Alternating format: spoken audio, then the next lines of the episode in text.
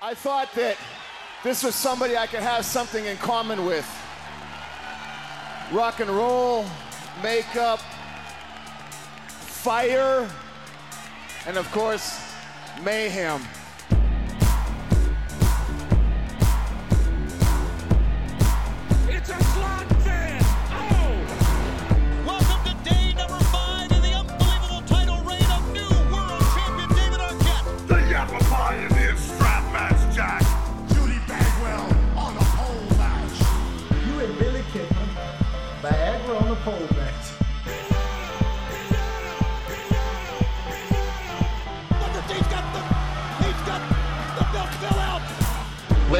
On Nitro, I proved to the entire world that at any given time, I could become the WCW champion. That's why this company's in the damn shape it's in because of bullshit like this. This, this, this. Welcome to Keep It 2000, a joke that turned into a wrestling podcast that has revealed itself to be a psychological experiment. We are proudly part of the post wrestling family. I am Brian Mann, and joining me is my fellow test subject, Nate Milton. Now, Nate, we've been on this road off and on for over a year now, but can you believe it? This is episode 25. We are halfway through with this thing, buddy. And, and my question for you is how much longer before we can bail on this? Uh, I didn't want to do this out in public, but since you put me on Front Street, uh, I just want to, you know, wish you a happy 25th anniversary of our very first episode of Keep It 2000. Of course, the universe's favorite interracial, cross generational pop culture podcast devoted to the greatness and the genius of one Vincent J. Russo. And uh, you know, I just just want to say happy anniversary, Brian. I appreciate it. I, I have a good feeling that we're going to be slightly better than Raw 25, um, aiming it, you know, kind of low. Although we do have many of the same performers that were on that show on this uh, episode we're going to talk about today. And I, um, I was gonna say, do you want me to tell Ralphus to come in now or later? He's playing poker right now. well, much like that show, we today also have a returning guest. Now, Nate, our guest today, he's been on the show before, but it was an episode where unfortunately you weren't able to join us. So, so this is a first timer for you. Yes, this this gentleman was uh was I guess you could say the sacrificial lamb. You know, he he died so that I might live at least for one week. um, and and I didn't have to watch that uh birth, I guess you could say, of the new blood and then the reboot with Russo and Bischoff. So I I have to thank this brother for uh you know stepping in and, and, and taking the bullet so uh you know I could I could retain my sanity at least for one week. Yes, uh, we shouldn't delay it uh, much longer. Uh, uh, he is a former WWE creative member. He's the host of the Writers Room on MLW, and he is the man behind Randy Orton's favorite Twitter account. Robert Carpelis is with us. Farouk, I've got I've got three nines. Le- leave him there. I got to go take this call. Sorry, I'm I'm still in that APA poker game from Raw 25. Uh, it's a barn burner. You'll you'll you'll never guess. The Berserkers showed up uh, for about 30 seconds. Uh, he went all in. Uh, I now own a Vikings helmet. So uh, this has been a pretty good day for me. Uh, thank you, uh, thank you guys for inviting me back into the insanity. Um, I'm glad I have really nice health insurance because it took a lot of medication to get me normalized after watching a three-hour dawn of the Vince Russo era Nitro. That's the thing. You were here for that. So it'll be interesting to compare uh, and contrast what you thought of this because, slight tease, Vince Russo did not write this show. And we'll get into that uh, drama later. Compare and contrast. Was this show better than the last one? It was shorter. It was, it was shorter. They- Uh, this was this was better because in the in the last one there were about nine Jeff Jarrett entrances throughout the entire episode, and this one you really only had like three Jarrett segments. So it was a really nice downgrade. Well, Nate, just as we said, there were major changes behind the scenes on this episode of Nitro. There were major changes on the Billboard charts. Now, for the last two months, Santana's Maria Maria has just been on a tear. Nothing can dethrone this thing. Well, this week that'll change, Nate. We have a new queen, Mm. and it is Aaliyah with Try Again.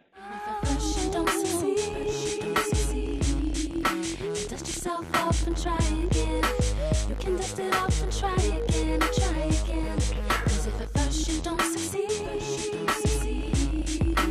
You can dust it off and try again. Dust yourself off and try again, and try again. I loved the song at the time. I was a massive fan. Um, of course, it would be uh, Aaliyah would pass away the next year, right? Or was it this year? I believe it was the next year, uh, but the fact checkers can uh, give us the 411 on that. But yeah, this this was the jam, Brian. This was Mhm. not only the the height of Aaliyah, but you could make the argument, despite the fact that he would go on to uh, bigger and better things, such as making videos with WWE divas. Uh, this was the height of Timbaland as a producer. Uh, I would say before he kind of stepped out of the shadows and you know made himself the because I I like some of the stuff on that on that first Shock Value album, but yeah, before you know it was Big T Timbaland. You know, get a look at me. I I mean, yeah, this is a this is a great track. Robert, do you have uh uh any fond memories of this track? This was the first song that I burned onto a mix CD Ooh. from downloading an MP3. This was song number one on that mix on that mix CD. Mm. So this is it's it's a little it's it's bringing up a lot of emotions right now. Namely, I can't believe I was listening to this song in 2000 and wanted it on a CD. Um, I'm curious, what else ended up on that CD, or did you dedicate the entire CDR to this track?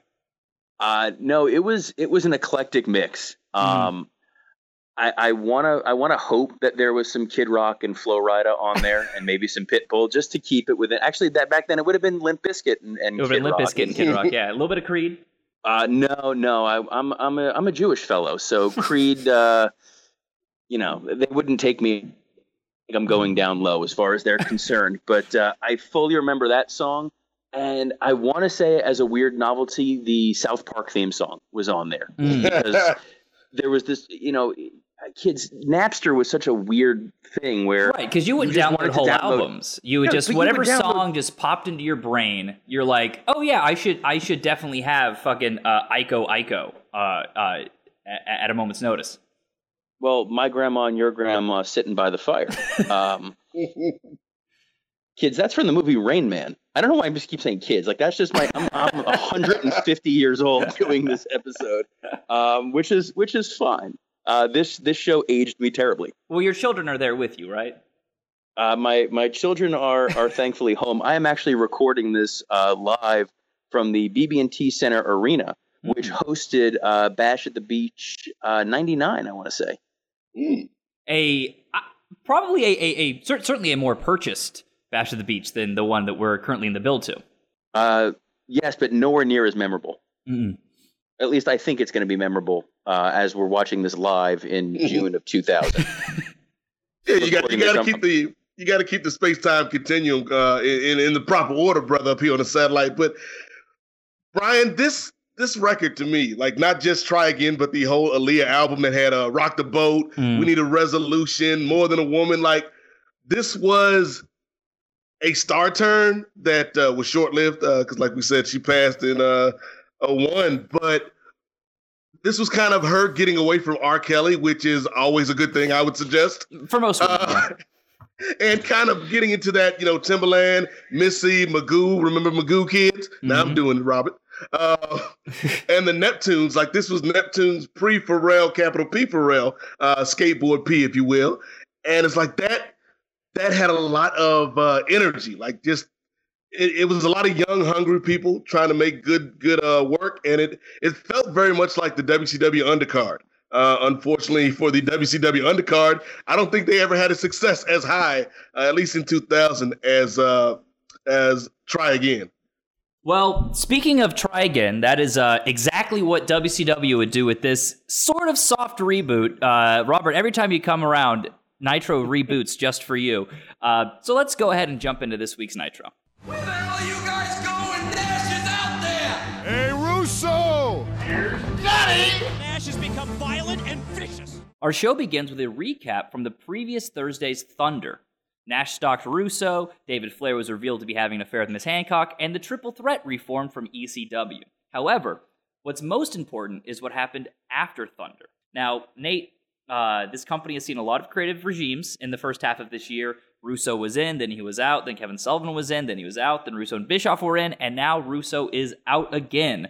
Um, The full story behind what happened was the Friday before this episode, Russo quit because. Actually, I'm going to ask you, Nate. What what do you think the ludicrous request from Turner was that made Russo draw a line in the sand and walk away? Ooh, given with what uh, we've seen from the last couple of episodes, um, I'm going to say that the request was you got to get rid of the red liquid. It was not that, but I do believe that the red liquid is gone. Um, the line in the sand was there were certain performers that Turner wanted Russo to continue to use, but he refused because they wouldn't do the shitty booking that he told them to do. Most notably, he was pissed that Lex Luger uh, would not job to Chuck Palumbo. He was pissed that Miss Elizabeth didn't want to wrestle, and he was pissed that Kimberly Page would not do a physicality angle with Scott Steiner. So, because of that, he drew a line in the sand. He said that if you allow the performers to dictate what they will and won't do on TV, then the inmates are running the asylum, which makes some level of sense. Um, but yes, it was a refusal to put Lex Luger back on TV that uh, he walked away from. But I must also say, Kimberly Page is done. Uh, Nate, unfortunately, uh, the Queen, the Queen K is done.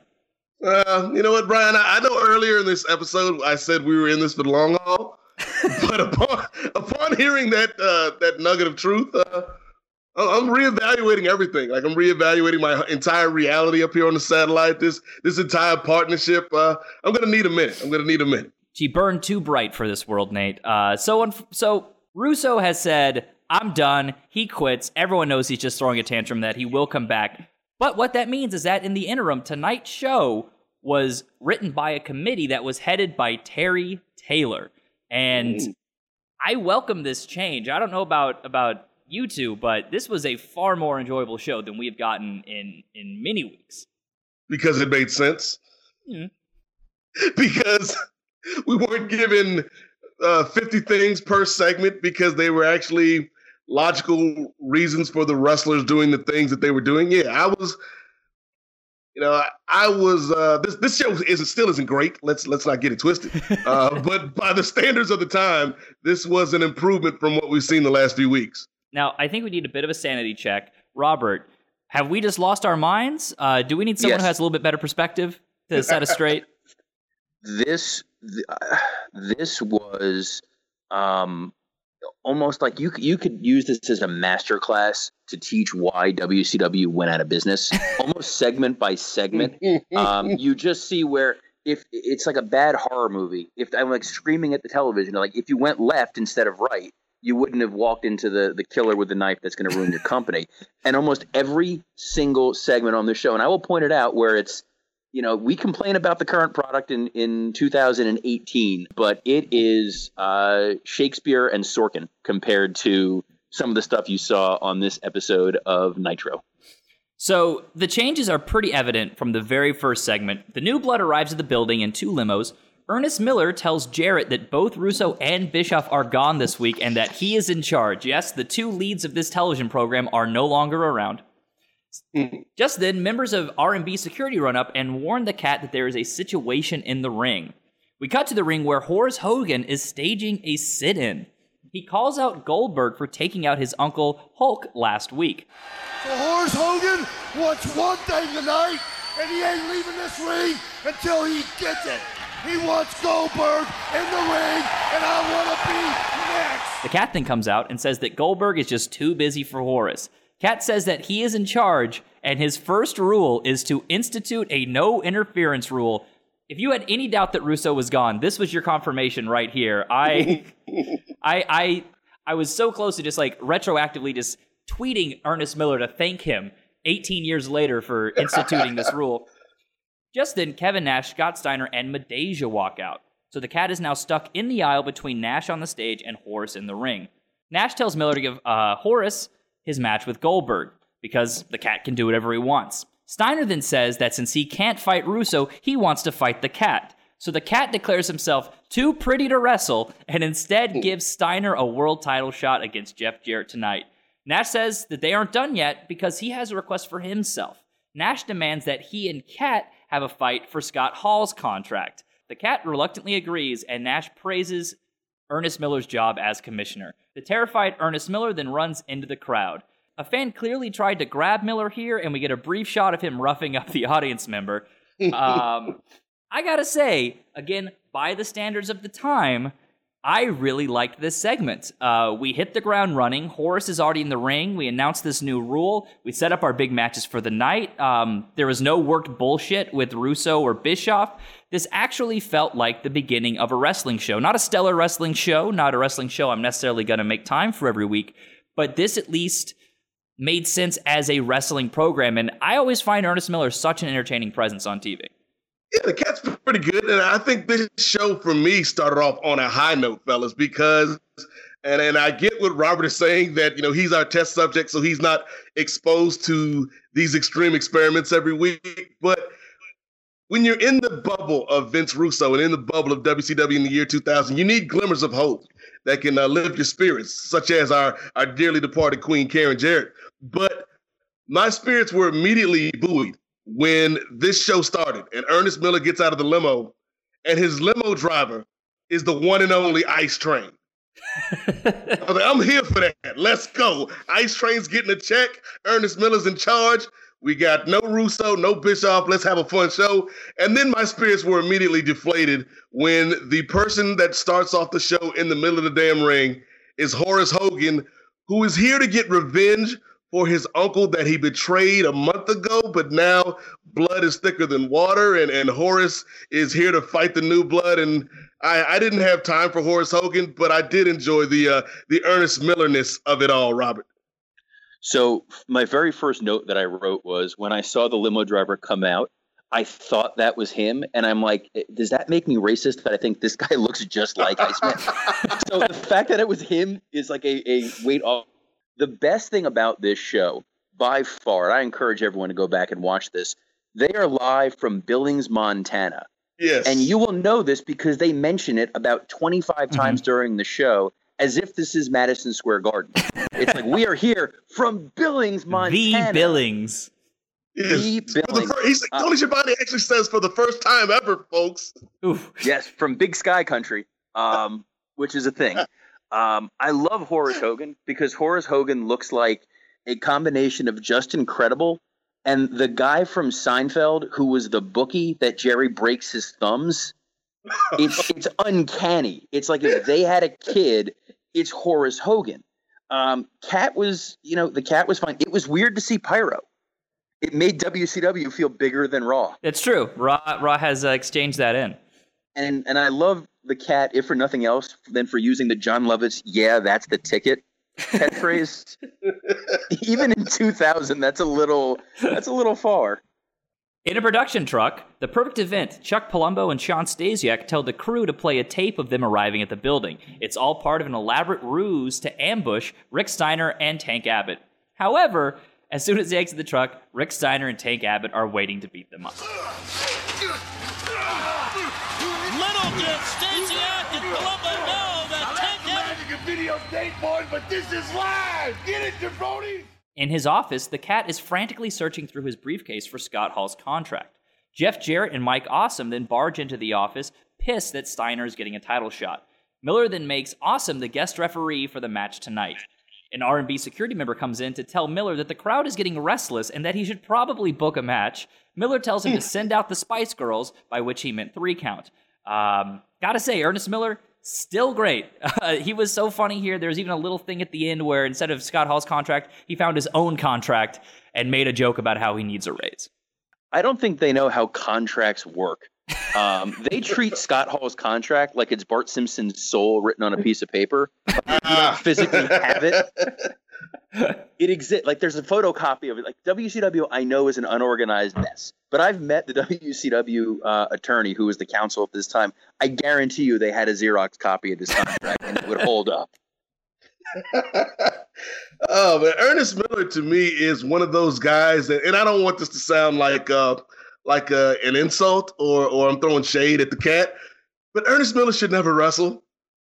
Like Ernest Yeah. Miller should only talk and wear fancy suits and shiny shoes and and be a figurehead. Like I, I dig Ernest Miller in this role.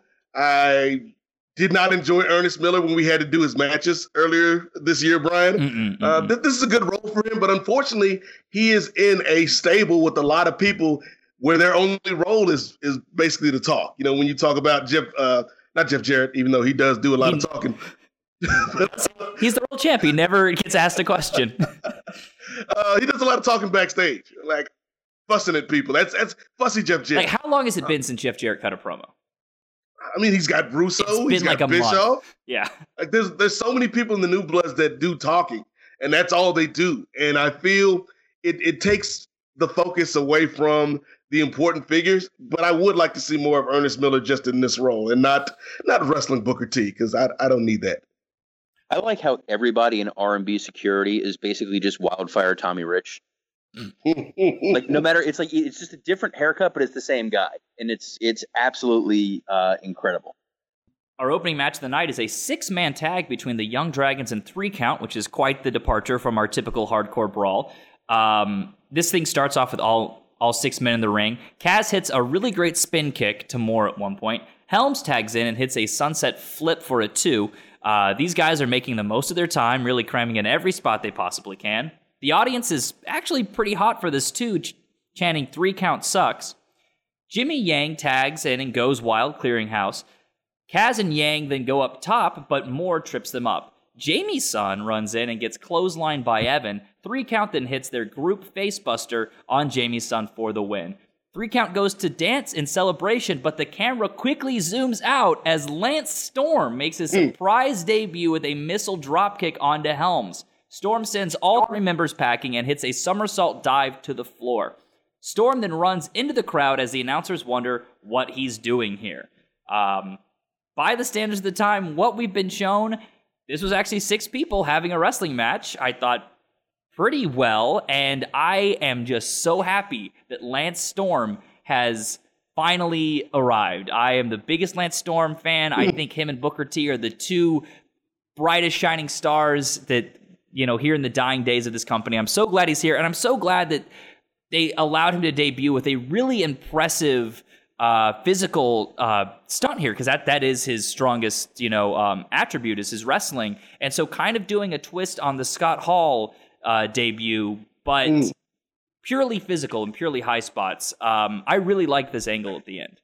Yeah, I wouldn't even use the qualifier by the standards of this time. I enjoyed this segment from start to finish. This might have been my favorite part of the show because not only did we get a pretty good match between the Young Dragons and Three Count, and I will continue to espouse the theory that in the year 2000, Kaz Hayashi was the best wrestler in the world. I don't care what anybody says, but also the debut of Lance Storm was was amazing, and I think you know, Robert brought up the Simpsons episode where Bart sold his soul. And one of my favorite lines from that episode is when Bart's like, I'm familiar with the works of Pablo Neruda.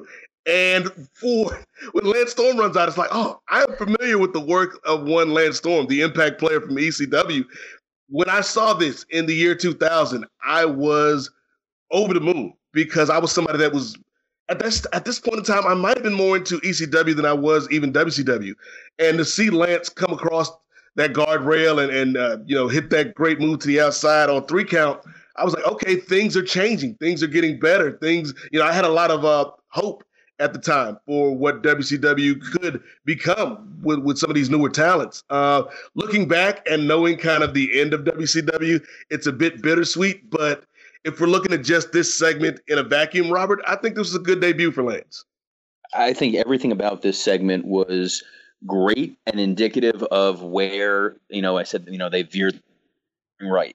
Um, three count the young dragons all looked fantastic, and these guys were much in the same way ECW. Paul Heyman's crutch for filling time was just put Tajiri, Super Crazy, and Guido out there and just let him kill time. This should have been a two to three segment match. The crowd was really into everybody that was out there. Everybody got a moment to look good.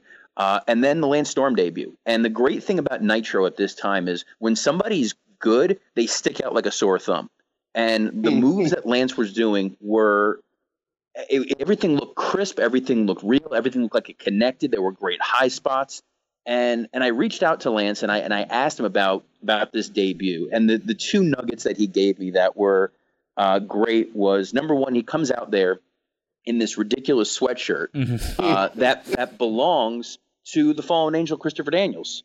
Uh, Oh. He he found out he was going to be on the show. Uh, this was John Laurinaitis' first segment he ever produced. Hey, was this segment, and he goes, you know, we're we're gonna out there, you're gonna do the run in, and he wasn't wearing something appropriate for it, so he took Christopher Jang Daniels' sweatshirt, and that sweatshirt debuted before Christopher Daniels did.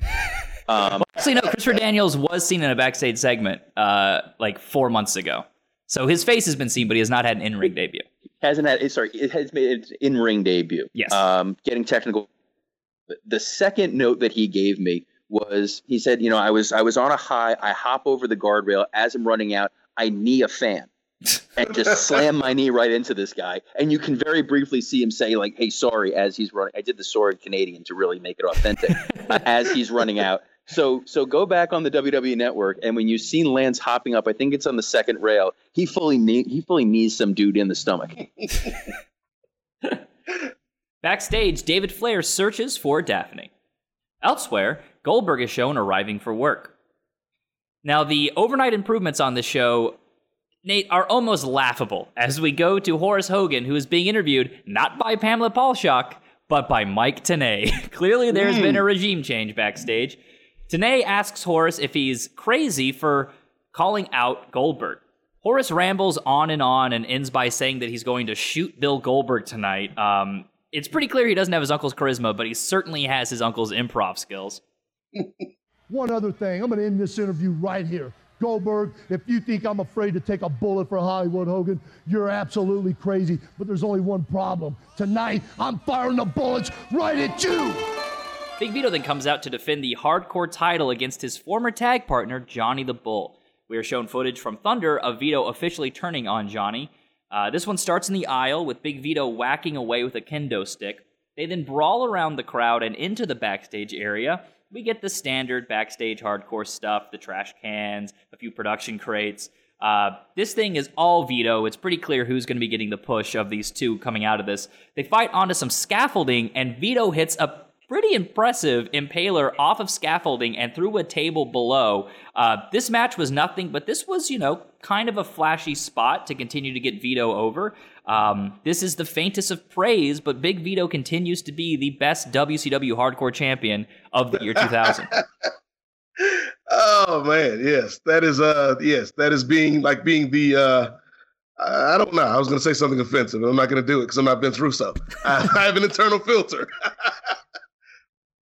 uh, yeah, Brian. This match was like a a I don't want to say a coming out party, but it certainly was more of a focus put on Big Vito. We got this not only in this match, but also last week, uh, and and you know his interactions with Terry Funk, and and I think Big Vito is somebody who a lot of the fans might not give a ton of credit to, but he's always been good in the in the places that he's been put, and he's always done what has been asked of him. And I think you know there's a there's a charisma to Vito. There's a there's a likability to Vito. Maybe not so much with this particular character, but I think with just the, just the guy. Mm-hmm. You know, whether he was in ECW or you know his later run in the WWE, like Big Vito was one of those guys that I think Robert can do what you ask him to do. Uh, you know, he's not going to be your top guy, but he's, he's he's he's a good person to have on the card.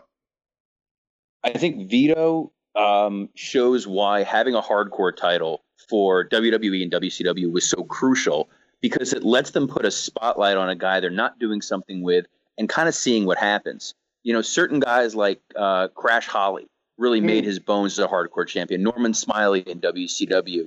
You you kind of give somebody you're not doing something with a weird opportunity. And the way they were positioning Vito, you know, was hey, he's trying to make his bones as a hardcore wrestler. And having Terry Funk there definitely helped. From a production end, I was super impressed um, by the the scaffolding that they had set up there, because that's not just something that's lying around an arena. There's usually not just 20 random pipes uh, bouncing in the corner, and then beautiful scaffolding. So WCW took the time to put that together. Uh, they can't assemble most weekly shows, but they can assemble this, and they used it perfectly. And to your point with Vito, when, when I was on creative, uh, Vito was uh, the toughest man to ever wear a dress. Yep. Yes. It, not only did he make the most of this, originally when SmackDown was moving to Friday nights, um, it was supposed to be Vito against JBL for the world title. That Wow. was that was the main event we had penciled in. Mhm. Unfortunately, the the network uh, chimed in and they said, "Hey, it'd be better if it was Batista against JBL." uh, which you know it's six and one, half dozen the other, but we acquiesced.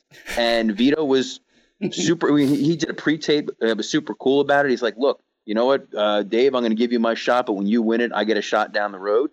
And was a total professional. So Mhm. as far as Vito goes here, uh, it was it was good. Back in the cat's office, Ernest Miller finds Scott Hall's contract. Oh man, baby, I've been looking for you, baby. Woo! I got all the control now. This was a good 20 minutes later. Only three manila envelopes in his briefcase, and he just now finds it. Ernest Miller is nothing if not someone who is uh, detail obsessed. So I assume it took him, you know, 20 minutes to thoroughly read each document in each of those envelopes. So he, you know, Ernest Miller is is uh, is a, a very deliberate man. If, if we've learned nothing else from this television program, Backstage, Johnny the Bull is being tended to by trainers, but then Terry Funk walks up and helps him out as well. Elsewhere, Chavo Guerrero is looking for the MIA when he gets jumped by Rey Mysterio and the artist until G.I. Bro runs in for the save. After the break, G.I. Bro is doing his Don't Make Me Turn This Car Around voice as he berates the MIA for not taking things seriously. Bro says that with guys like Sting, DDP, Ric Flair, and Hogan out of the mix, it's their time to step up. Bro tells them to watch each other's back because he's on his own now. He then gives Rection his hat and says the general is in charge now, which I'm sure was news to Rection, who was never really not in charge of this group to begin with. Kanyon is then shown making his entrance on a monitor, and Bro says it's their job to check people like him. So, Nate, we're doing a little bit of retconning here, but you know what? Whatever gets Booker out of this group, I'm totally fine with. It would have been interesting if we had had a uh, leadership struggle for the last couple weeks, but we haven't really done that. Um, but yeah, I like this, and this is also something that WCW would do sometimes really well that WWE never does anymore, which is characters referencing other things that are happening in the show that they're not directly involved with. The hmm. fact that he says all of these big time guys are out, it's time for us to step up. I like that. WWE, you are in a box. Uh, Seth Rollins can only talk about Sheamus and Cesaro. You can only talk about the people you're currently in a feud with. But I liked in WCW where it did feel a little bit more like we're all kind of, you know, going at this together. And WWE, you know, at this time was doing it as well. It's just something they've gotten away from uh, more recently. But I actually really did uh, like this segment and the retconning that, that they did. yes, like to me, this was a nice little send off, if you will, because I remember when we first talked about the Misfits in action and how I had such high hopes for them back in 2000, and those hopes were those hopes were immediately let down. I think in the very first segment we saw them in with Booker T. Uh, so I like that this was kind of allowing Booker to go and fulfill his destiny as somebody who had a place higher on the card. And I also like kind of the hustle and flow moment we had here where Booker T was playing the part of Terrence Howard and he's like, look here, man, I got to go away for a while, but you're in charge. Say it with me, General Rection. Say I'm in charge. and General Rection looks back, I'm in charge. And I love that moment. And uh, now we don't have Booker involved with a comedy act that uh, is beneath him, quite frankly, at this point.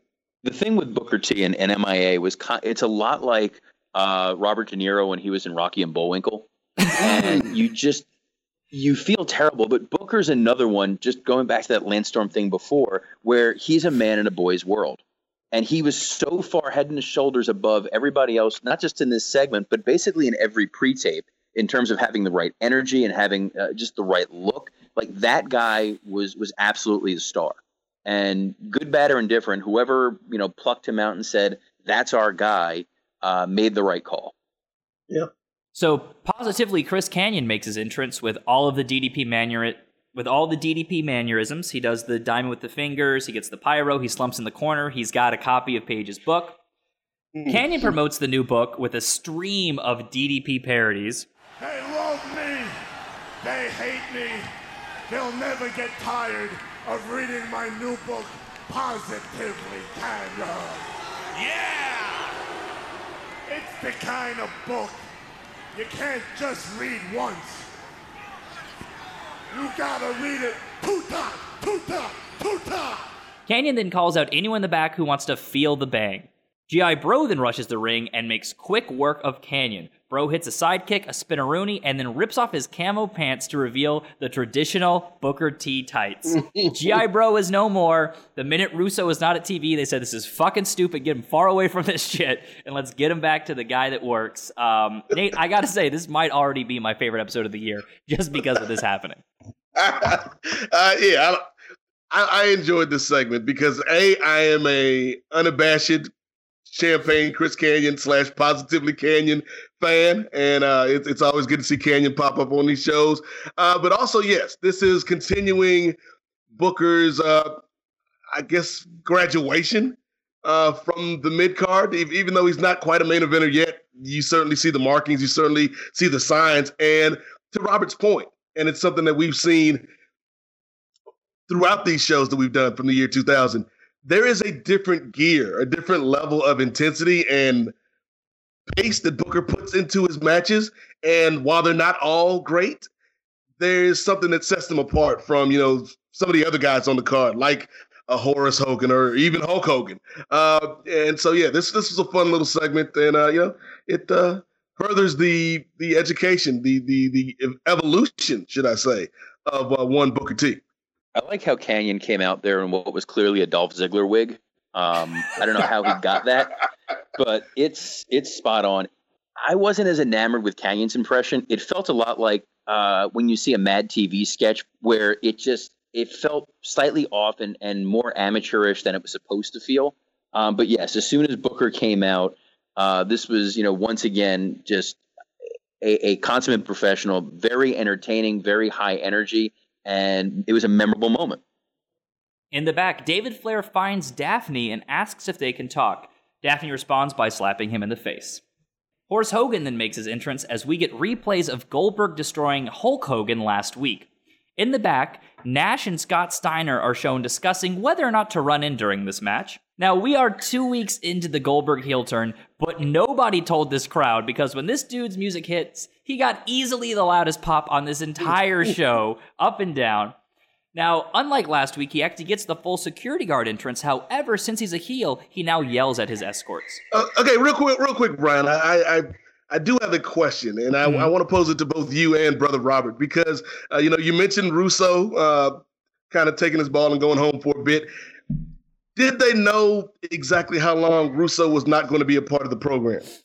They didn't. I think everyone kind of realized he was just kind of like he didn't leave the company. He was just refusing to go to work. Um, he apparently, I think everyone also knew that he uh, had bought a very large house in Atlanta that he needed to pay for, and the WWE was never going to take him back, despite what he, uh, you know, would say sometimes. So I think they knew that he was going to be back eventually.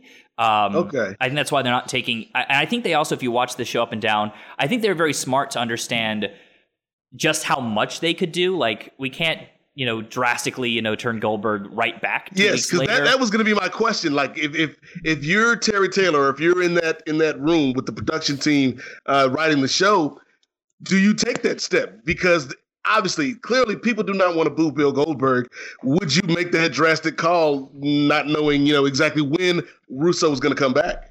I mean, I think if you look at it, uh, they certainly. I don't think they played into him being a heel all that much, to, to, to, be honest. I mean, especially not in this match. But I think they, you know, they took their stabs where they could. You know, we'll take Pamela Paulshook off. Uh, Pops isn't going to be on the TV show yes. this week. Uh, we're going to let matches breathe a little bit more. We're going to institute this no interference rule. And I think with Goldberg, I think they saw that as such a massive.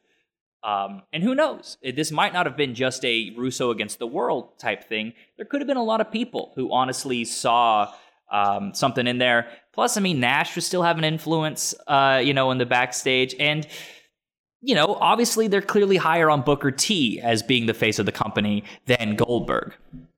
I think you guys are giving them a little too much credit because they were they were all in on Goldberg being a heel here, except for the way that this match was booked, and I mm-hmm. think that was just due to ineptitude.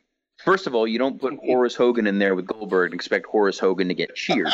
yeah. Um, nothing about Horace's opening promo really made you want to, you know, back this guy. And then he goes out there and Goldberg eats his lunch. I, I think Horace got maybe two or three moves of offense in. He was made to look like a complete fool. And then the only time that Goldberg you know, kind of was like, oh yeah, I'm supposed to be a heel, is after the match when he goes to choke out Horace Hogan. Yeah. And Mark Madden just decides to say, well, you know what? I guess these the fans don't seem to realize that he's a heel. Yeah. And it's like it's it's more tone deaf than the Roman Reigns babyface push that's been going on the last four or five years. Mm. I mean, I now understand why Vince thinks Roman Reigns gets a 50-50 split if WCW thought this was a heel reaction for Goldberg. well, that was so weird because yeah, I mean, it was a standard two-minute Goldberg squash. Horace got a chair at one point and got a little bit of you know offense, but he was booed for it. But yeah, we got the spear, we got the jackhammer, um, and then when it was done, Goldberg like choked out Horace trying to get a boo, but the heel reaction just never came. It was like you're watching. It, it almost felt like the announcers were calling a completely different match. And as far as I can remember, as a kid, this was the first time that I saw a company actively trying to fight the reaction they were getting. Um, it's just weird that the reaction they were fighting was the only, like, the biggest reaction for the biggest guy. But, you know, we can't shit on WCW completely. WWE would do the exact same thing a year later and would spend an entire year trying to get people to boo the most popular guy in the business. They did, but I think the difference is the WWE could have survived without Steve Austin, and they showed that they could. WCW had exactly one guy universally over as a babyface, which was Bill Goldberg, and they were they were obsessed with in this in this episode making him a heel. And just from an economic standpoint, if Goldberg is going to sell you tickets and he's going to sell you merchandise and he's going to sell pay per view buys, there is absolutely no financial or bit to making him a heel other than maybe someone who's taller with long hair uh, and, and, a, and a beard who wants to be your top baby face uh, and will do whatever it takes to make that happen, hypothetically. And it's not like when uh, Hogan turned into Hollywood Hogan, where the fans were actively tired of the red and yellow. Goldberg was still hot, you know, as we saw in the episode where you were in at uh, Phillips Arena. Like Yep. little little Brian Mann was still amped about Bill Goldberg. The fans were still hyped on Bill Goldberg, and so this feels very reminiscent to the uh, Sting heel turn that WCW tried to do. Like Yeah. it, there are certain people that the audience is not going to accept, uh, particularly at this time. Like I think you know Robert's on to something in the fact that yeah, Goldberg was still hot, and it's it's almost like the John Cena thing where, where people want John Cena to be a heel, but if dude is moving merch and dude is getting butts and seats, so to speak, uh, why would you mess with that? Backstage, Nash tells Steiner that the no interference rule might actually work in their favor. Nash then reminds Steiner to save his energy for his match, but Scott then grabs Midajah and says that she's his match for the night. The cat makes his entrance with a Halliburton briefcase handcuffed to his wrist. Miller calls an Asian guy in the front row Kung Fu before going back to dancing, so I'm glad he was able to stop for that moment of casual racism. Cat then goes to ringside and attaches the briefcase to Madden's arm, who desperately doesn't want it. Nash comes out and attempts to clothesline the cat, but Miller ducks. However, Miller still sells the move anyway, and Tony explains that he must have hit him on the top of the head. We then get Nash in full Hogan mode. It's just the greatest hits, knees and, knees and elbows in the corner. The cat bails to the floor and calls for backup, but no one comes. Nash beats on uh, beats on him a little bit more. Miller attempts to wave the outside interference ban, uh, but it doesn't work. Back inside, Cat hits a low blow on Nash. Cat hits some kicks, but Nash comes back with a running clothesline. Nash hits the jackknife and covers Miller with one foot for the win. Um, it is worth noting that uh, Hulk Hogan is about to leave this company, and Nash did not take a single bump, so we might have uh, something on our hands here, Nate. Uh, after the match, Nash gets the key from Miller and opens the briefcase attached to Madden. However, the only thing inside are 8x10s of Ernest Miller. Goldberg then appears on the big screen with Scott Hall's contract. Goldberg tells Nash to claim it at the Bash of the Beach, and then he eats the contract. So I guess Bill's gonna shit it out, and they're gonna fight for that. uh, the idea here? Um, I this wasn't great, but I think it achieved what it sought out to do. And if Russo had written and booked this segment, it would have somehow ended with a David Flair general erection match. the highlight of this match by by far was one of the announcers referring to Kevin Nash as the sexecutioner. That would be Madden if I had to guess. Uh, that was that was amazing. The, everything they did with the with the briefcase was great old school. He the cat wearing the key around his neck and pretending like he was going to throw it into the crowd. Uh, it, it all it all kind of worked in a weird way. Uh, but again, because this is 2000, I, I made a note about the kung fu comment, and then Bill Goldberg referring to Scott Hall as Kevin Nash's girlfriend to Yeah. play into phobia as well. Um, he only ate one page of the contract, which I believe still means the contract's in effect. Okay. He didn't. He didn't eat the one that had the signatures on it. He had Scott Hall's signature in his belly. Different. Different situation. It's a slow burn, Brian. You got to work up to that spot. uh, but I I thought that Ernest Miller was good for what he was required to do in this. It it did seem very much like an old school heel manager, heel authority figure role, and that's why I felt this happened too soon because this is really the first week Yeah. of the Ernest Miller regime, and it's like, yeah, we want to see this guy get his comeuppance, but not 45 minutes later. Like you got to make me wait for stuff like that. So I, I like the little reveal with the uh, with the eight by tens. I'm always a sucker for Halliburton briefcases, which I've never seen outside of a professional wrestling context. Uh, so those things were good, but I definitely think this is something that probably could have been held off for. Uh, you know, in, in terms of Ernest Miller getting uh, getting physical. Yeah, I agree. But uh, now that I think about it, I mean, this roster suddenly, uh, just over a couple weeks, has gone from just jam packed, bloated to now this shows it's kind of a thin roster. Uh, you know, now that we've like put some teams together, now that we've um, you, you know, we, we got some tag teams thrown together. A lot of the top guys are gone. Uh, You know, David Flair's off doing his own thing now. I- Like I'm thinking, like, what would you have done instead here? I don't know how WCW will recover from that crippling loss. Uh, we go backstage where Mike Tenay interviews Kevin Nash and Scott Steiner. Nash reminds us that he's the only guy who's ever beaten Goldberg and that he has no problem beating his ass for Scott Hall's contract. So, this was a little bit of revisionist history on Nash's behalf because Bret Hart had actually beat Goldberg three times the previous year in their build the Starcade. Uh, so, Tenay then asks Scott about his title match. Steiner brags about his genetics and calls himself the actual chosen one. In his mind, he's the chosen one. I'm the one with the genetic freak. I'm the one with large arms. Who's to say I'm not the chosen one? Jeff Jarrett could kiss my ass. The Filthy Animals then make their way out for our next match. It is a triple threat for the Cruiserweight title between Rey Mysterio, Lieutenant Loco, and the Artist. Konnan does his usual stick, and then Disco Inferno plays the hype man, a perfect preview of the podcast they would host 18 years later. The Misfits and the Artist then make their entrance. Juvi is on commentary, and I just couldn't help but notice how much Juventud Guerrera sounds like Tommy Wiseau. This is gonna be now juicy show. The juice show? all the juice is in the ring, and the juicy man is on the juice table. Did not hit her. It's not true. It's bullshit. I did not hit her. I did not. Oh, hi, Mark. Much like our six man tag, this was really fast paced. Uh, Rey gets a leg drop on Chavo, but the artist makes the save. Chavo charges at the artist and gets back body drop to the floor. Rey then leaps on the artist and body scissors the artist out of the ring. Back in the ring, Rey hits a Bronco Buster to the artist. Rey goes for a superplex, but Chavo gets crotched on the top rope. Chavo then hits a tornado DDT on the artist for the win. Um, all of this happened in less than two and a half minutes. Uh, I would have questioned the allocation of time of some of these matches. Uh, after the match, Tygress grabs Major Guns so Paisley can hit her, but Guns ducks. This all leads to a pull apart as all the men try to separate the women.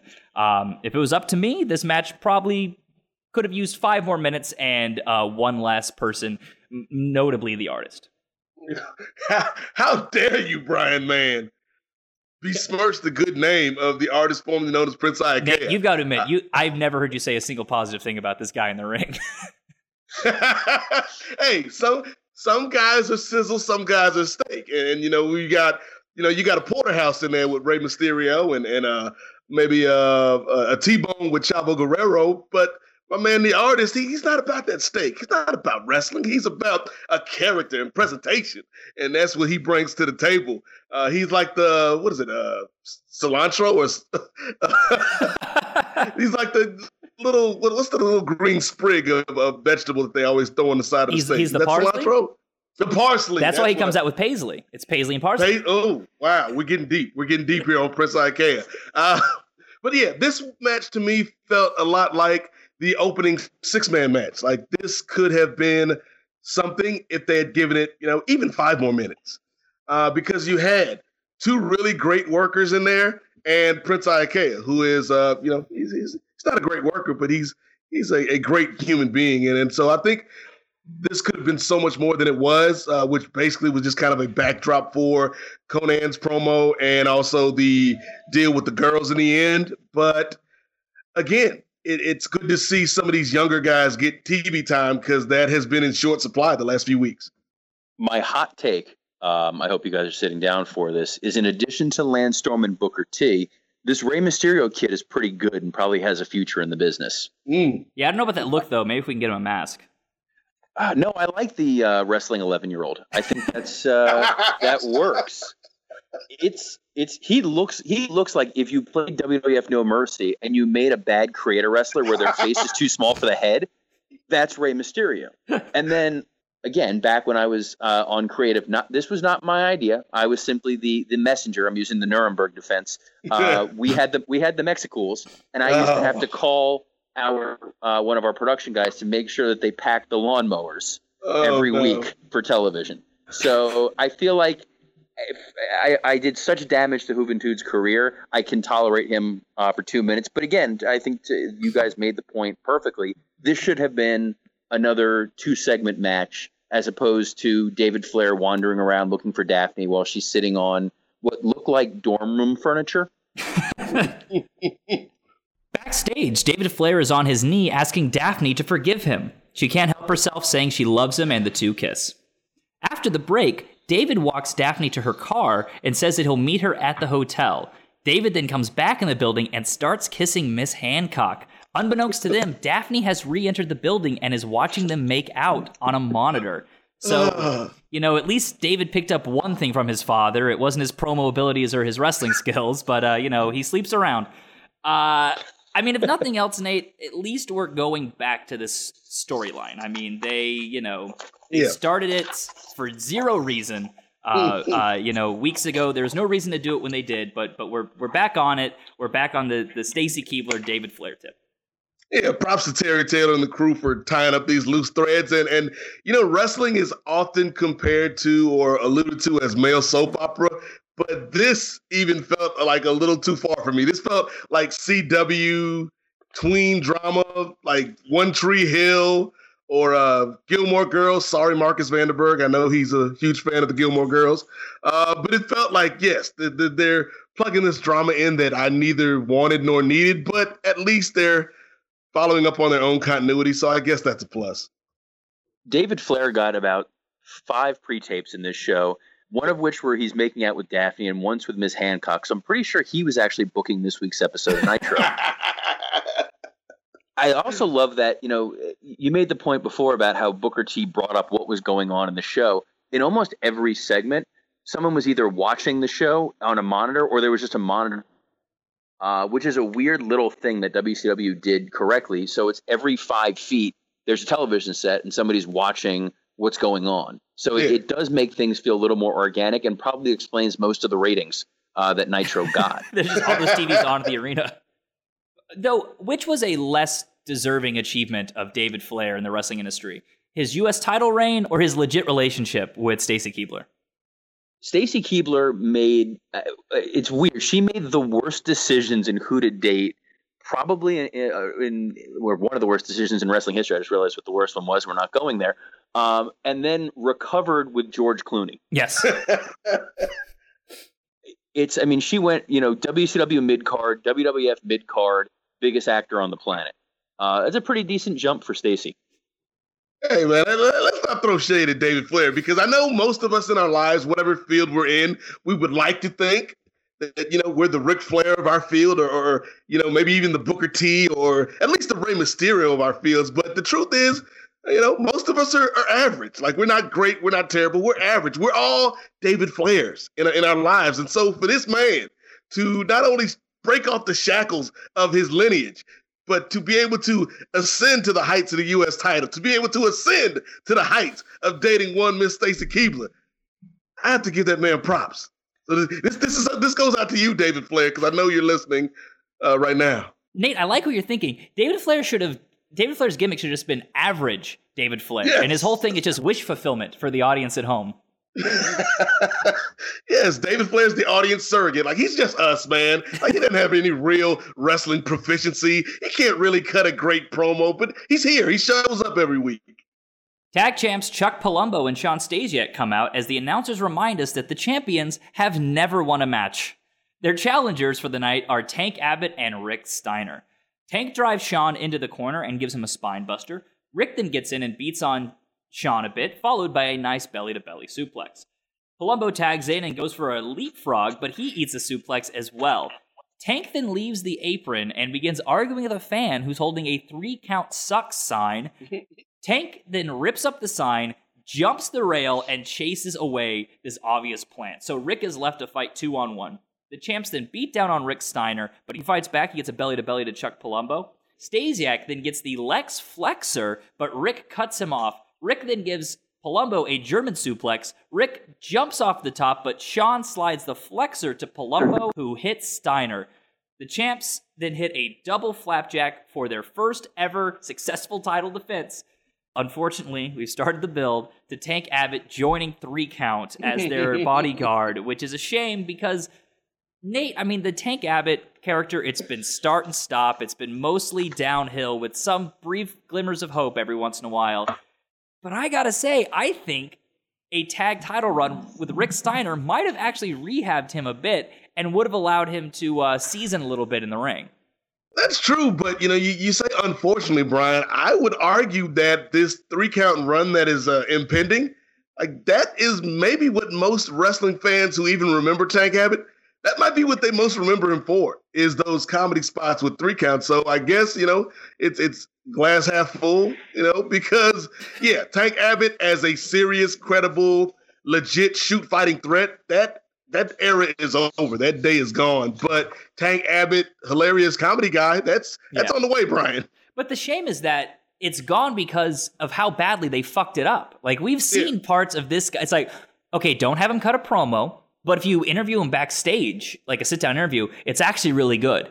And he's great at these short little knockout. Uh, and, and I actually thought that match he had with Sid was not bad. Like there's there's things to do with this guy, but it failed partially because the performer and where he was at, but it mostly failed because of how they booked him. And so yeah, he's remembered for this ridiculous stupid thing, but it also probably killed his career in the long run because he was never taken as a credible threat in pro wrestling ever again after that. I was gonna say, I'm wondering, Robert, real quick, like in, in terms of somebody with that legit fighting baggage, uh, if, if you want to call it baggage, how do you kind of integrate them into the world that is known as professional wrestling and all the craziness that comes with it, but still give them an air of mystique and an air of legitimacy? I mean, there there's been several documented cases of guys who cross over from from UFC uh, and and enter a, a W. and They're able to carry it over. I think Ken Shamrock had a had a fantastic career, but at the same time, you look at someone like Dan Severn, who was never able to put all the pieces together uh, on a main stage and make it count.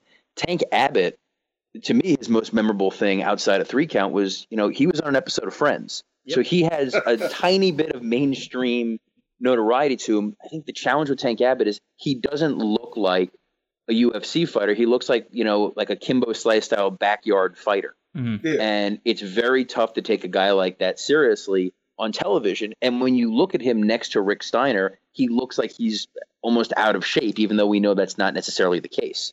Mm. Well, yeah, that's the thing because unlike because Kimbo's kind of taller, right? So like even though you know Kimbo is a physically impending uh, or a, a s- an imposing threat, whereas Rick is oftentimes shorter than a lot of the guys he's wrestling.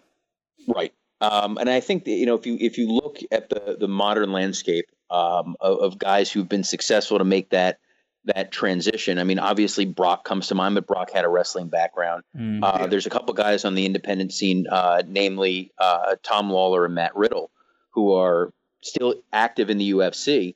But when they go into a, a wrestling ring, uh, say in MLW, uh, they are able to kind of create a, a wrestling MMA hybrid where you can do some of the ground and pound sit with pro wrestling moves. And I don't know that Tank Abbott really ever put that together. He can he can punch and it's going to look good, but I don't see that guy coming off the top rope. No. We go backstage to find Dale Torborg, not the demon, but the man who hmm. plays him, Dale Torborg, with his real life girlfriend, Asya, who we who we have not seen on television in months. Torborg says that he's been in therapy for the last two months to try to get rid of the demon, but Vampiro has brought him back out. Dale explains that the two of them can't be in a normal relationship until the demon is done for good. So he gives Asya the demon costume and tells her to get rid of it. She agrees, ignoring the fact that this costume is how Dale makes his living. Meanwhile, Vampiro watches on a monitor elsewhere. Now, this was a Yeah. year before Stone Cold Steve Austin and The Undertaker would have their mystique totally ruined by their real life partners joining them on screen, so WWF really could have learned a lot had they been watching Nitro at this point. Yeah, I, I haven't done it all episode, Brian, but I think it this is absolutely necessary. I got to throw a flag on the play. because again, I understand we've got a new creative team here, but this retcon of the demon Dale Torborg not being somebody that's just this huge Kiss fan, and now he's he's kind of like Bruce Banner, where he's fighting the the other guy inside of him, and he, he doesn't want to be the demon because he doesn't want to live that life, and he he just wants to to be a good uh, boyfriend to to Asya, and he you know he he wants to leave the demon behind him. I, I didn't need all that. I didn't need this deep backstory with Dale Damn Torborg and the demon. I loved every minute of this. I want I want to know more. I was so engrossed because it was I started watching this as a slow motion car wreck, and then I'm going, wait, so he he's inhabited by him, but you have to get rid of the like. This was fascinating. I want to I, I want to see this play out more than anything else that I want to see on Nitro or in the history of wrestling. It's what is going to happen next with this man trying to shed the Kiss demon. Um, it was oh it was it was it was the best thing uh, on this show by by so many leaps and bounds. Um, I, I can't I can't say enough about it. I wish he'd like leaned into his his future career as a baseball trainer and he tried being like a an Abe Knuckleball Schwartz character for a few weeks, where like he comes out with his face painted like a baseball, uh, but Vampiro keeps pulling him back to, to, to the dark side.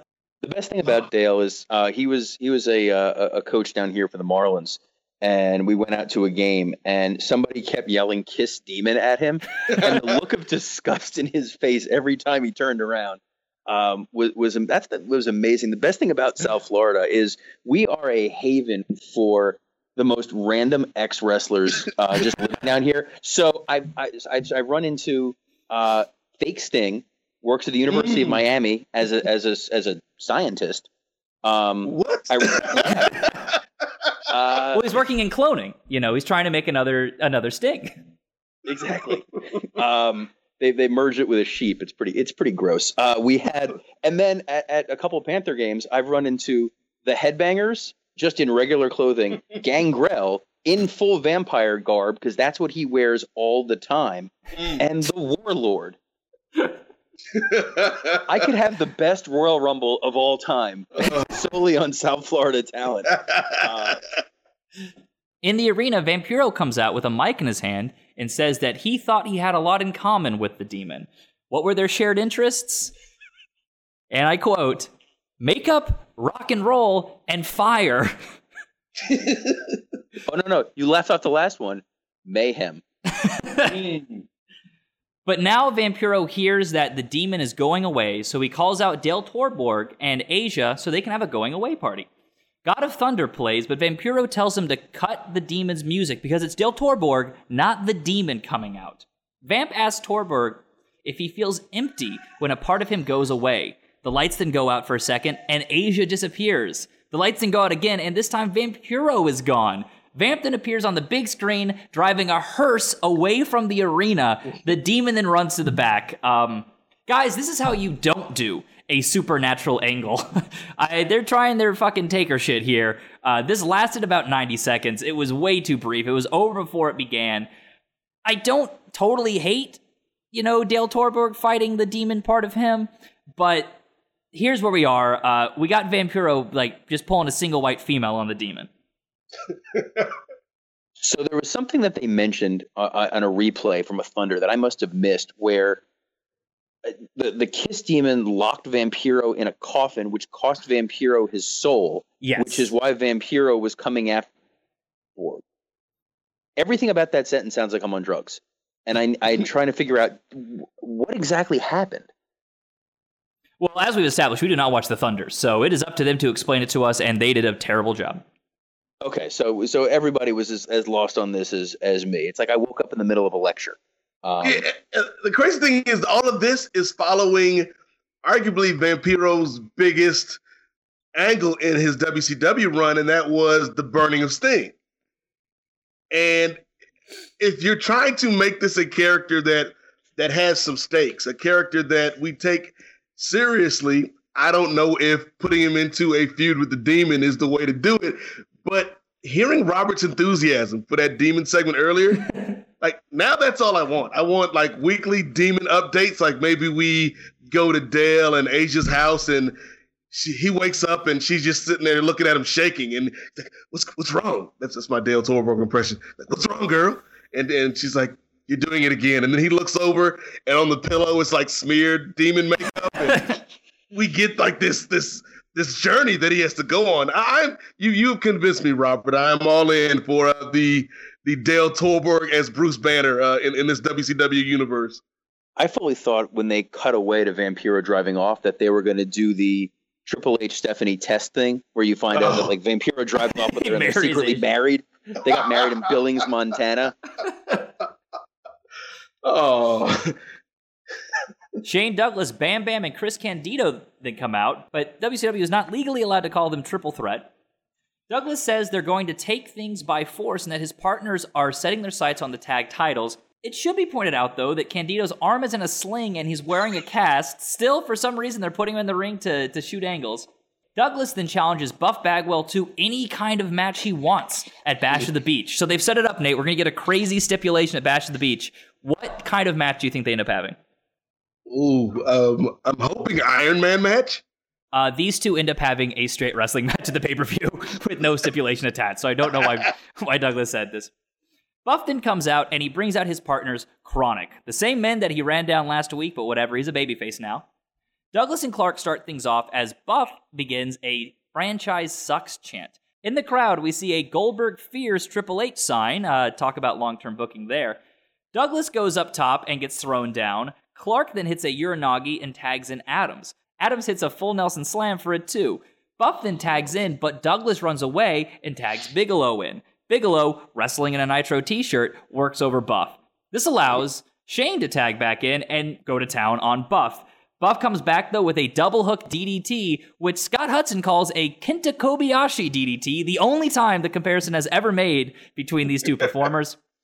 Hot tags then to Adams and Bigelow. Kronik hits the high times on Bam Bam, but the referee is distracted. Candido then pulls a pipe from his sling and hits Clark with it. Buff tags in, hits a blockbuster for the pin on Bam Bam. After the match, Douglas blindsides Buff and hits the Pittsburgh plunge. Kronik makes the save. Um, again, nothing too special here. Uh, I questioned why this was the match that got over six minutes, but whatever. Um, but for the time, I don't think anyone embarrassed themselves here, and Buff actually seemed to be uh, given half a shit. So this was another one of those glaring things because Shane Douglas comes out and the first thing he says is Billings, Montana, take a look at greatness. So everybody, and there must have been a big sign in the back, like to really plug from Billings, Montana. uh, the, it's the first thing he's like. Maybe you get the arena for free if you keep mentioning where you are. To be fair, I looked it up. Billings, Montana is the largest city in, in Montana. So they're at the so top. they have 35 to 40 people. Um, I also Tony Schiavone, God bless him, because this is this is when Schiavone starts to slide into contracts are really hard to break, and I just got to go out there and do this. Scott Hudson says, you know, it's the Kenta Kobashi DDT, and he goes, well, in Japan they call it the Buff DDT. Like, it is just it's just full on. I don't care what's going on. You please fire me. I, I can probably get work elsewhere. Um, the the booking on the finish here was really strange considering Terry Taylor was the guy behind it because Kronik runs runs to go catch Chris Candido. Um, so it's two guys. So they've left Buff Bagwell alone in a one-on-two situation, and Bigelow winds up eating the pin. And then afterwards, Shane Douglas comes in and jumps him. And Mark Madden said something like, "Oh, he, he was lying in wait until after the match was over." And I hate to question WCW booking because I think that's what turns you into sand. But why in God's name would would they ever want to let Buff Bagwell get the win here? Especially if you're Shane Douglas. It just it made less than no sense if you're watching the show. Yeah, it's, it seemed weird. Like, why are we creating a reason for Kronik to not be there if we're not going to do the outnumbered thing? I Yeah. um, I'm going to say John Laurinaitis was not involved in this finish, and uh, he had punched out early for the evening. I also like that when Kronik comes back for the save, their music plays again. Yeah.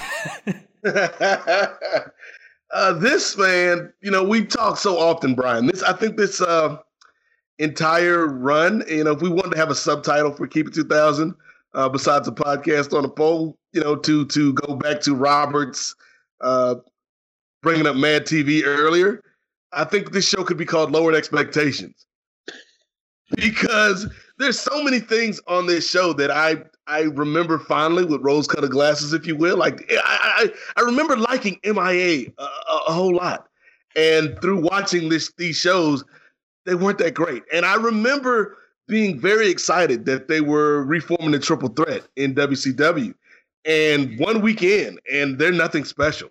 Like you would think that if you are able to put these people together and you're going to go through the trouble of making you know these kind of veiled ECW illusions, you would uh, you know you would give them something to do which makes them feel credible. But they felt kind of like a joke here, and so yeah, I have no faith for the triple threat going forward. I have no faith for uh, babyface Buff Bagwell, even though I know that's your man's Brian.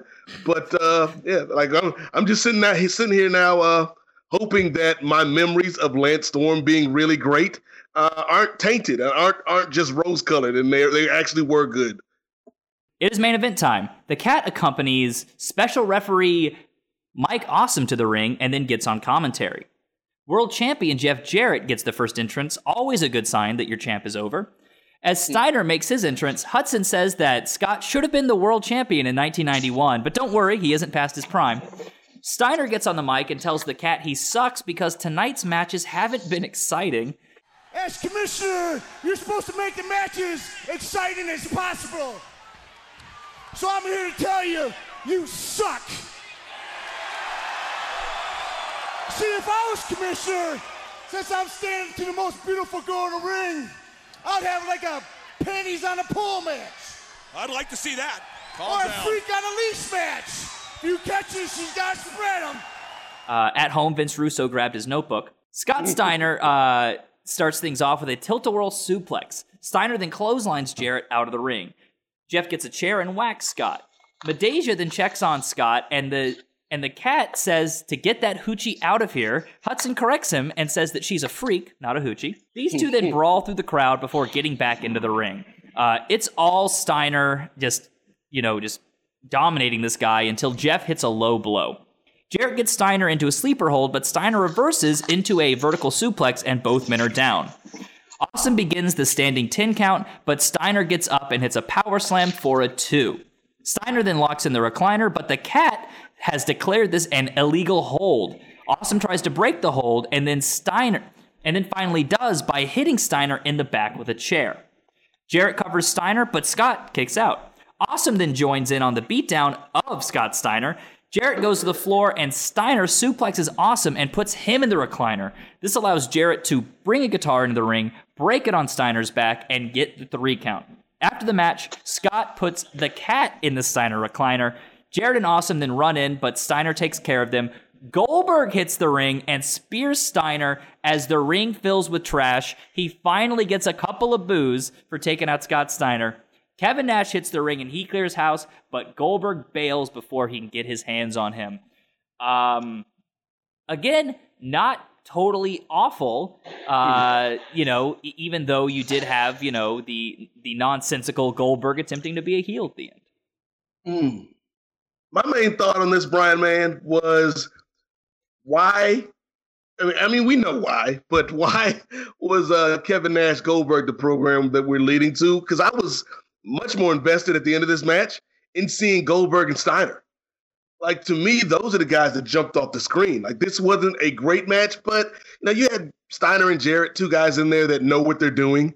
Uh, they can put together a, a decent TV match, and then that's what this was. And but at the end of the match, I was like, man, I'm so much more invested. If if we're gonna do this heel Goldberg thing, why not have him versus Steiner? Because Steiner is Steiner's kind of like an inverse. He's like the baby face that we're cheering, even though if you look at his characteristics, he's not really a good guy. While Goldberg is the heel that we're booing, but if you compare him to Steiner, he's actually probably the better human being. So the better option was to was to go with Nash and Goldberg, at least in Kevin Nash logic world, because if Nash wins, Scott Hall comes back, and in his mind, the biggest act in the world is Hall and Nash as the outsiders, hmm. and so he's convinced the fans are going to boo the hell out of Goldberg because they care more about seeing Hall and Nash together than they do about Bill Goldberg. Hmm. It's it, you know, and getting in the mind of Kevin Nash is is terrifying on my part, but I, the, that's that's probably why you know they went exactly what they did. Um, the, this segment was was a quintessential old school WCW. It had Tony Schiavone say say what a swerve at one point, which was a highlight for me. Uh, it ended with a we're out of time. Um, there was a nice little Easter egg in there when they came back from break. They were plugging the uh, the WCW uh, web show Mhm. with uh, a, a Jeremy Borash. Uh, He Mm. mispronounced his name, uh, which is which is fine. It happens. Uh, you know, Brian mispronounced my name at the beginning of the show, so it's a. Con- Just keep it, it I'm keeping the streak alive. I'm keeping the streak alive. I love it. But so I, I definitely enjoyed that. I like the fact that when Scott Steiner was booking, um, his his thing is like a panties on a pole or a freak on a leash match. He then went into the way that you win a freak on a leash match, which was uh, you got to catch them and you got to spread them. Yeah. So it was kind of like a perverted Pokemon.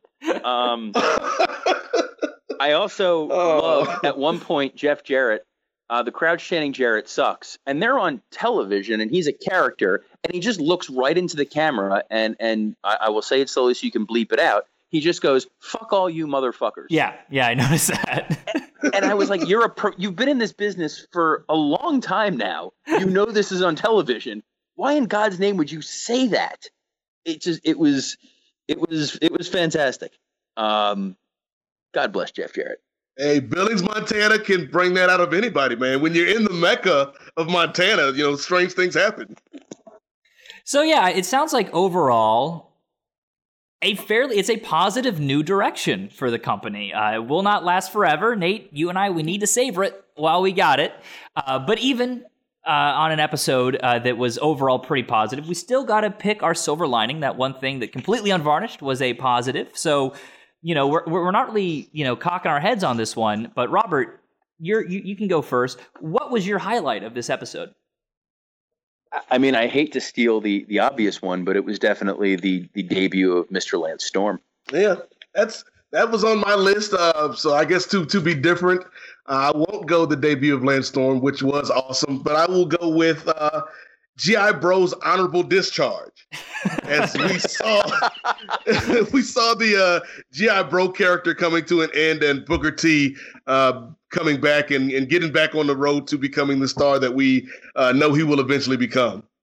I mean, I think it says a lot for the quality of this episode that we are all able to have three different silver linings and be proud of all of them. And mine's gonna be mine's gonna be Ernest the Cat Miller. Uh, Ernest Miller is a great television character, and I think that um, unlike the last few weeks of Russo and Bischoff putting themselves over and constantly belittling the performers and getting the best of those performers. Uh, Eric Bischoff beat Terry Funk. Uh, Vince Russo uh, beat Ric Flair and shaved his head. Uh, here we have a, a, a, comment, uh, a commissioner who's just a nuisance, just a comedic nuisance. He's not getting that much heat on him, but he's not supposed to. He's just supposed to sort of be an annoying foil for the baby faces. And he takes a back seat to the Mike Awesomes and the Scott Steiners, which I really and the Goldbergs, which I really appreciated. He's there to to be annoying. He's a pawn. He will operate in the favor of the of the uh, of the heels, but he's not making it all about himself. So I was I was very happy uh, that he was the one who was anchoring the show from a, an authority figure uh, point of view. But uh, Robert, we got to thank you so much for for coming on the show. This is the second episode uh, you've watched, and I feel like this was a bit of redemption uh, for the previous episode uh, uh, that that you saw. So, if if after this people still want more uh, more you in their life, where can they find you? All right, so uh, a couple of things that I will I will plug away here uh, as as the whore that I am. Uh, you can follow me on uh, at WW Creative underscore ISH. I'm watching every episode of Raw, every episode of SmackDown, every pay per view live tweeting. Uh, there's content that I put out there every day. Uh, if you enjoy this podcast or if you hate this podcast, you should still follow me on Twitter. Um, two uh, events that I will I will promote. Um, coming up, uh, you'll you'll be able to watch on video on demand uh, MLW's Road to the uh, World Championship. It's it's the rebirth of a promotion that was uh, that was around in the early 2000s. Uh, we have three shows up now at MLW.TV. Uh, each one is about two hours and 45 minutes. It is not uh, like watching an episode of Nitro. Uh, we are we are very cognizant of that. It is it's great wrestling. It's coherent, logical uh, storylines, and it's a hell of a lot of fun. Uh, and the last thing I will plug is uh, the Florida Panthers down here in beautiful Sunrise, Florida, uh, a stone's throw from Fort Lauderdale, Miami, and Boca. I'm paid to say that. Uh, we are hosting our second annual pro wrestling night on March 17th, St. Patrick's Day. Uh, if you come on out, we have we are setting up a ring outside of the arena. We will have an matches before the doors open. You and Dale, Uh, you Tor- will get to come. You and Dale Torborg got to talking. Uh, yeah, I'm coming out as the Kiss Demon. Uh, I've it's inhabited me, um, and my my wife Asya will be there next to me, uh, supporting. And then uh, then you get to watch the Florida Panthers take on the Edmonton Oilers, uh, and then after the game. But wait, there's more. Uh, if you go to FloridaPanthers.com/slash wrestling, uh, for, it's a three for one. You get the you get the wrestling, you get the hockey game, and the Something to Wrestle with podcast with Bruce Pritchard and Conrad Thompson live in the arena. And if you get the enhanced package, again on St. Patrick's Day, all you can eat, all you can drink beer, wine, and soda. I mean, it, it is it is uh, a Mike Awesome deal if I've ever heard one. Um, I, I, I hope uh, I hope to see anybody that's that's within the state of Florida or just wants to fly down for what's going to be uh, a a fantastic uh, the the best melding of hockey and wrestling since the Goon. Very cool. So, thank you to Robert once again, and thank you to you, the listener, for completing another experiment with us. Uh, if you haven't already, please rate and subscribe to the show on iTunes and Stitcher, and pretty much anywhere you're finding podcasts these days. If you have feedback, you can send it to keepit2000pod at gmail.com. And if you want more of me, I am at Brian Maxman all over the internets. Nate, as always, uh, I'm going to toss it over to you. Give the good word to the people, hold them over until our next trial. Yes, again, I want to send a shout out to everybody for completing another experiment with us. Uh, big up to all the postmarks out there. I also want to send a shout out to Brother Robert for once again stepping aboard the satellite of hate and uh, giving us his knowledge and his insight and his opinions on this episode, and also letting me know that NWO Sting is a scientist, which is like the, the best thing I've heard all day. And I'm not going to be in a wormhole looking up the work of NWO Sting in the scientific field. But uh, yeah, this is the time of the show where I like to let people know some positivity and, and let them know what's going on in their lives. And also, if you want positivity on your internet, check me out at in the number eight M O Z A I K at name mosaic on Twitter. Uh, but yeah, I, I think I've got to bring this all back, bring this all full circle. So we're to leave you this week with the words of the late great Aaliyah and tie it into our experience this week with WCW. I'm into you. You into me, but I can't let it go so easily. Not till I see whether this could be an eternity or maybe just a week. Our chemistry, it's off the chain. It's perfection now, but will it change? This ain't a yes. This ain't a no. Just do your thing, Nitro. We'll see how it goes.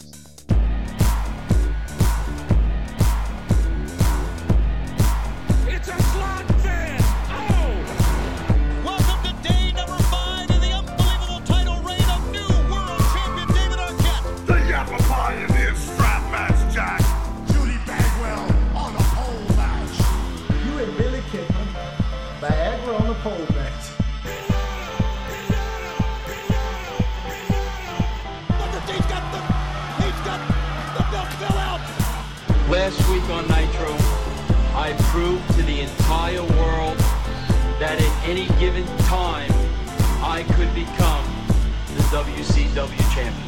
That's why this company's in the damn shape it's in because of bullshit like this. This, this.